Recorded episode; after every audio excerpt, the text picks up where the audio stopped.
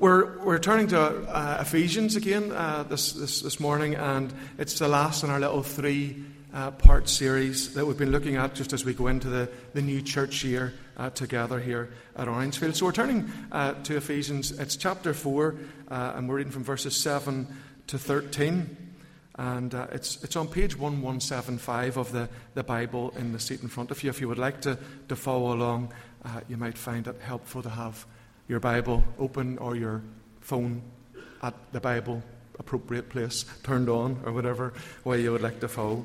So we're reading uh, from Ephesians 4, and this is uh, God's Word. This is God's Word to His church uh, at all times. and it says, reading from uh, chapter 4, verse 7 But to each one of us grace has been given as Christ apportioned it. This is why it says, When He ascended on high, he led captives in his train and gave gifts to men. What does he ascended mean except that he also descended to the lower earthly regions? He who descended is the very one who ascended higher than all the heavens in order to fill the whole universe. It was he.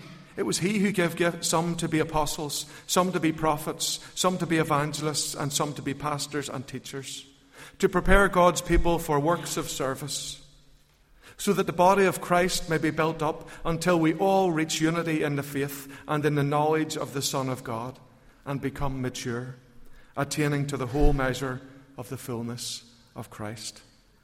Amen. Amen. Unity in diversity is, is the title of our of our theme this morning. And we've seen over the past few weeks, as we've looked at the, at the book of Ephesians, we've seen that in the first three chapters, Paul writes this, this the emphasis is on the blessing that we've received in Christ. And then in the earlier parts of chapter 4, Paul sets out the calling of the church to, to give glory to God, the attitudes that we need to have in order to live that life worthy of our calling. And, and then the unity vital for church growth uh, that Ken preached about last week. and so Paul now goes on to explain the value of the diverse ministries amongst the members of the church. And notice the contrast if you're uh, following along between verses 6 and 7. For verse 6, uh, Paul had written, There is one body uh, and one spirit, just as we were called to one hope when you were called. One Lord, one faith, one baptism, one God and Father of all who is over all and through all and in all. But verse 7 begins, But to each one of us, to each one of us, grace has been given as Christ has apportioned it. He gave gifts to men. And so Paul turns from all of us collectively to each one of us individually. And so Paul turns to the unity in diversity that is the church. And so, to help us here, we might use an illustration. We might use a, an illustration of a team. Uh, we might use a football team, for instance, to illustrate what Paul is talking about here. It's not Brazil, it's so Northern Ireland. So there they are at the Euros, where by all accounts they and their fans did our wee country proud. But we can use a football team or any team. Think of a team, any team you're familiar with, or a sport you play, or a game you play, and we can think that this will help us to understand what Paul's writing about here. So, a football team, for instance, well, it, needs a goalkeeper, it needs defenders, it needs midfielders, it needs forwards. A, a football team would be no good if it was made up of 11 goalkeepers or 11 forwards. No, it, it needs a, an agile goalkeeper to, to, to, to, keep the nets. It needs some sturdy central defenders to uh, stop the opposing attackers. It needs some midfielders to spread the ball around a bit. It needs a quick winger to race up there, and then it needs a good big centre forward to head the ball into the net when the winger does his job. You see, when it's all working properly and the players play their individual roles and exercise their individual abilities, then the team wins together. They all benefit together, and so it is with the church. That's what Paul is saying here. And just as the, the team needs a variety of different players with a variety of, of different gifts, each playing different roles, in order to win the game, so does the church in order for God's kingdom to advance in the world. Excuse me. And, and just as a different team, the players are necessary in the team, and they're all necessary, they're all equal, and they're all vital. So it is with the church. There are no first or second rate Christians. There aren't. No, we are all equal, necessary, and vital parts of the church, members of the team. And, so, this is what Paul is saying in the verse that we've just read. He's commenting on that, that, what he's written about the church's unity. And although he writes in verses 4 to 7 that there's one body, one spirit, one Lord, one faith, one baptism, one family, well, this unity, this unity is far from boring and colourless uniformity. No, quite on the contrary. Far from being boring uh, and monotonous, the unity of the church is exciting. It's exciting in its diversity because of the different gifts that God has given us through Christ and the different roles that He's called us to. And Paul uses the word grace here in verse 7 and gifts in verse 8. For in this context, the two are closely linked. In the original Greek, the words are charis and charismata, meaning grace and gifts of grace respectively. And you see, the unity of the church is preserved by God's charis, by His saving grace, having reconciled us to Himself and to one another by the giving of His Son. He, he, he, holds us together by his saving grace, his charis. But the diversity of the church is due to his charismata, his gifts of grace given by the Spirit and distributed to each one of us individually. And we might wonder, well, what is a gift of the Spirit? Well, really, it's simply any God given ability, skill, or talent. It's a God given ability, skill, or talent. That's a gift of the Spirit from God. And you see, God is a generous giver. God is a generous giver, for first, He gives His Son to redeem us. There is our Redeemer. Then He gives His Spirit and the gifts of the Spirit to equip us so that His work on earth is done. God is a generous giver. And there are many different spiritual gifts listed in the New Testament, and, and they're to be found in other passages of Scripture as well. And we'll look at those briefly in a moment in order to get the bigger picture. But what does this passage from Ephesians that we've just read, what does that tell us about the spiritual gifts? Well, I reckon it tells us four things. And we'll, we'll just ask those four questions as we go along. It, it tells us something about the receivers of the gifts, the giver of the gifts, the nature of the gifts, and the purpose of the gifts.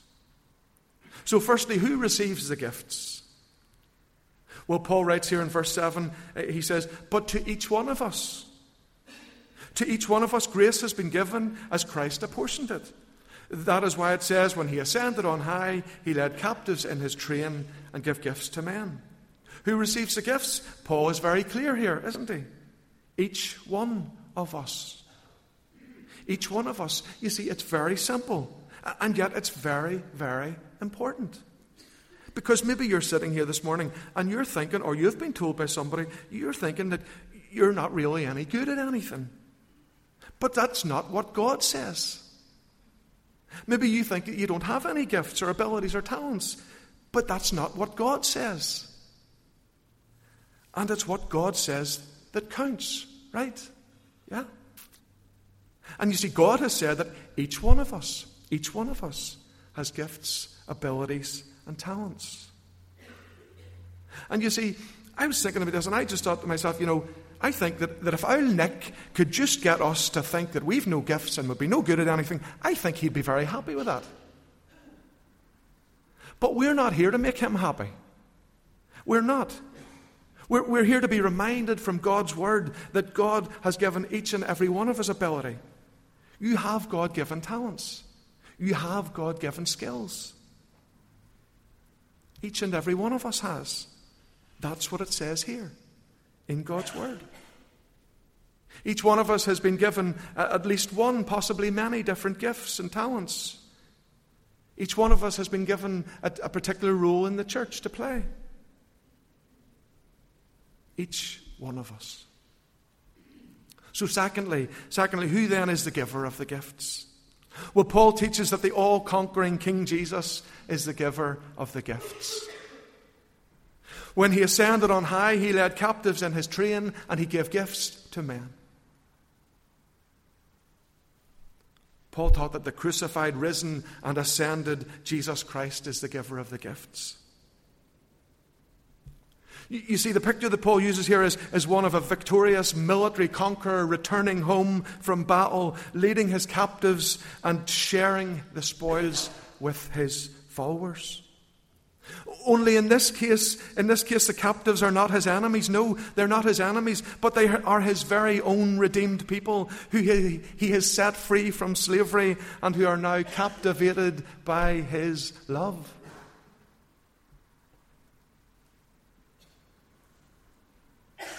when he came to earth, when he descended to the lower earthly regions, Christ experienced the very depths of humiliation. He descended to earth, descended to the cross, but he was raised to life and ascended higher than all the heavens and now fills the universe with his presence. That's who gives the gifts to each one of us. By his death, his resurrection, his ascension, and the sending of his Holy Spirit, Jesus has defeated sin and death. He has captivated us by his love, and he has given each of us gifts of grace by his Holy Spirit, who lives in every believer. Thirdly, we might then ask, what are the nature of the gifts? And the Apostle Paul would tell us that the gifts are many and varied. Firstly, Paul mentions in this passage here the role of apostles. Verse 11, he gives some to be apostles. While an apostle was, in New Testament times, was one sent with a commission. apostle always has been one sent with a commission. And you see, Jesus had many disciples, but he, 12, he chose just 12 apostles. These were men who walked with him, who received his teaching, who met with the resurrected Christ and who were then sent by him with a commission to go teach the truth about him in the immediate aftermath of his ascension into heaven. These were the men whom Jesus chose to lay the foundations of the church, he himself being the cornerstone who holds it all together. And whilst they may or may not have actually written the Apostles' Creed that we looked at last week, nevertheless the Creed certainly sets forth the central doctrines and the foundational teaching of the church in every age. and whilst today no one can claim to be an apostle in the first century understanding of the word, nevertheless we, we might consider missionaries and church planters uh, to be today's ones sent with a commission, as they're sent off by the church for their specific ministries. And in another sense, well, all Christians have an apostolic ministry an apostolic ministry. For Jesus says to each of us, As the Father has sent me, so I am sending you. Secondly, Paul says that the Lord Jesus gives some to be prophets. Now, again, we may think in common parlance, we may associate a prophet with one who predicts the future, who foretells the future, but this was not their primary role. The, the primary function of a biblical prophet was not so much foretelling the future as forthtelling God's word. The early church prophet was to stand in the gap between the time of Jesus and the apostles and, and, and when the teaching of Jesus and the apostles had been committed to writing and the canon of Scripture was completed. In the early New Testament, well, the church didn't yet have their Bibles, and so God would speak to his people through his prophets. God's Spirit would share God's truth with God's people. They would forth-tell His word. And, and, the purpose of prophecy is, according to 1 Corinthians 14, it is to strengthen, encourage, and comfort. So now we have the Scriptures revealed to us, the Holy Spirit given to, given to us. God reveals His will and speaks to His people now as His Word is preached, as His Word is read, and the Spirit helps us to understand it. Uh, so there's therefore no prophets in the Old Testament or first century sense of the word, but nevertheless, nevertheless, some people have a special ability to communicate the word of God, to forthtell the word of God, to do it clearly with spirit inspired insight that's in line with Scripture. And of course, you see, as Christians, we are all called. We are all called to bring forth words from Scripture that will strengthen, encourage, and comfort one another. And then the third group that Paul mentions here is evangelists. The word evangel comes from the Greek word evangelion, and that means good news. good news. And so the evangelists are the bearers of the evangel, the proclaimers of the good news. And you know, some Christians have been anointed by Christ with a gift of evangelistic preaching, preaching that powerfully presents the gospel, the good news, and draws people to respond to it. Others have, have been appointed by God for works of personal evangelism. They're able to come alongside other people one to one to help to perhaps to encourage those who are a little reticent to take that first step of faith. Others have been gifted for a particular evangelistic ministry, perhaps literature evangelism or TV or radio. But the thing that we must notice about what the Bible says about evangelists is that we are all evangelists. Every Christian. We are all called to bear witness to Christ, to explain the gospel as best we can, and to help others to respond as we have appropriate opportunities to do so.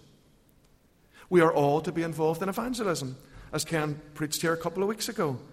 He preached on the subject Must every Christian evangelize?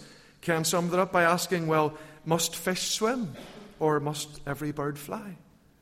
And of course, just as fish swim and birds fly, so Christians are to evangelize. And we will want to do it because, you know, we, we have good news to proclaim in a world that really desperately needs to hear some good news.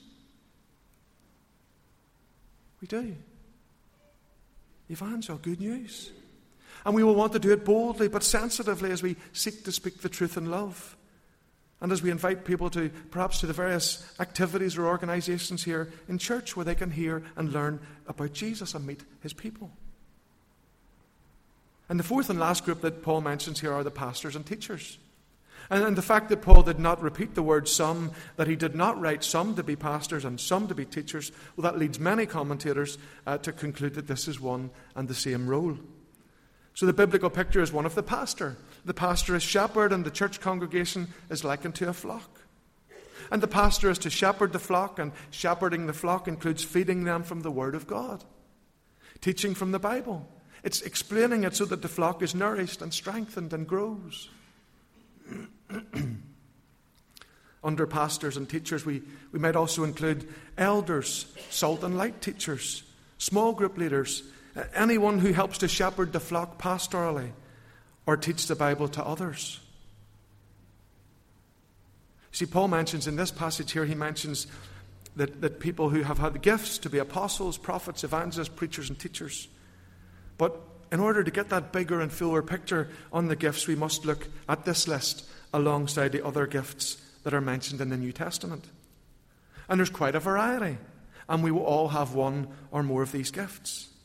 So, the gifts of the Spirit, and when we look at the lists together, we can see that uh, from Ephesians 4, Romans 12, 1 Corinthians 12, and 1 Peter 4, we can see that there are over 20 different gifts mentioned in the New Testament which God gives to his people in these days.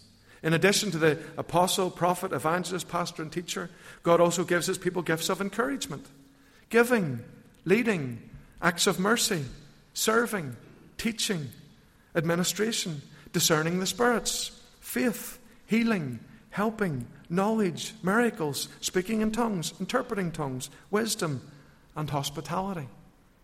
It's quite a list.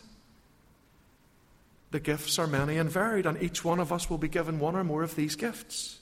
and so there are many people here at Orangefield faithfully exercising their gifts, faithfully filling the roles that God has called them to, and, and graciously doing that. There are many, many people here doing that, and that's wonderful. But, but you know, sometimes around churches it can seem like a, a very small minority of people are, are doing most of the work. It, can be a wee bit like a football game. Somebody once described a football game as, as being 22 people who need a bit of rest, being watched by 22,000 people who need a bit of exercise. It's a football game. And sometimes, maybe around some churches, it can feel a little bit like that. But maybe you've been a bit of a spectator. Uh, or maybe you're a new Christian. Or, or maybe you've had a change of circumstances that has freed you up a little bit more. But this morning, you know, and as I say, in light of the fact that so many people are wonderfully serving in this place, we saw that at our leaders, uh, at our volunteers' dedication. Uh, but this morning, God is calling all of us He's calling all of us to pull on our boots, to come onto the team and to play our part. So, how do you know what gifts you've been given or what your role is in the church, maybe? Well, I would say that you can start by looking at where, excuse me, start by looking at where there's a need. You see, give that a try and see if that's where God wants you to be. And see what that's maybe where He's gifting you for or called you to. And, well, you know, if, if that's not the place, then that's okay. Try something else. Just try different things and see if this is the, the, the, the place God wants you to serve or uh, the, the, the gift that He's given you. Or perhaps there's something that when you do it that you just feel like you're in the zone. This is just your thing. Well, that's probably what God wants you to be doing. That's probably the gift that He's given you. Or you could ask a friend. Now, this is a slightly riskier one. But if you ask a friend what my gifts are, what do you think my abilities are, where do you think I should be serving God? But, friends, if someone asks you, please do try to be both honest and gracious at the same time. But ask someone, what do you think my gifts are? Where do you think I should maybe be serving God? Listen to people who know you. Or you could come on a, a one of our little shape courses. Uh, we have a shape course here at Orangefield. Joan and, and Ross run that, those uh, from time to time. It's a little three week course that's aimed at helping you to discern your gifts and, and your calling. And well, if you'd like to participate in one of these, please speak with me and we'll arrange one of those here again soon. And I have a, a the shape book here. Uh, and this has got a very helpful chapter in there on the gifts of the Spirit. I'm going to leave it on the vestibule table, and please have a look. When you finish, just return it to the church library. If you would, please. But that's a very helpful passage, a chapter in there on the gifts of the Spirit.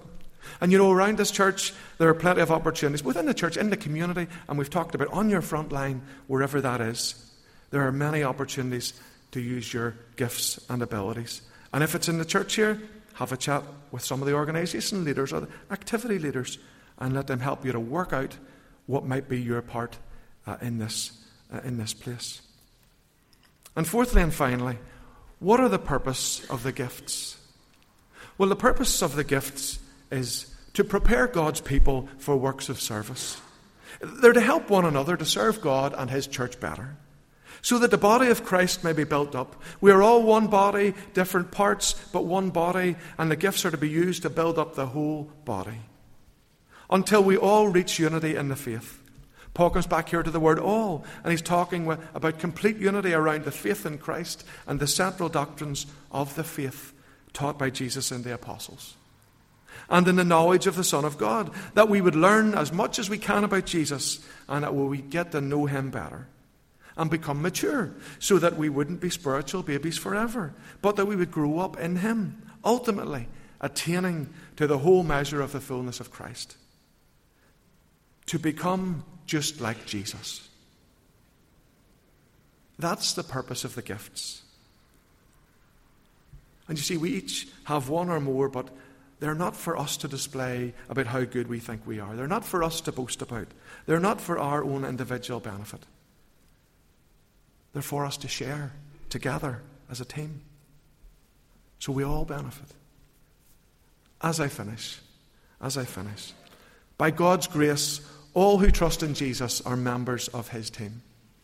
We each have a different role to play in the team, and we each have been given different gifts and abilities to be used for the benefit of all as we work together in the power of the Spirit.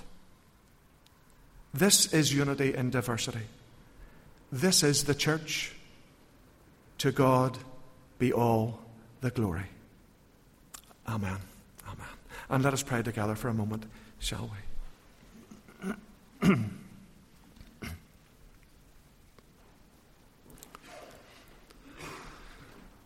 Father, there are many different roles of service in your one church, and you have given different gifts to each of us.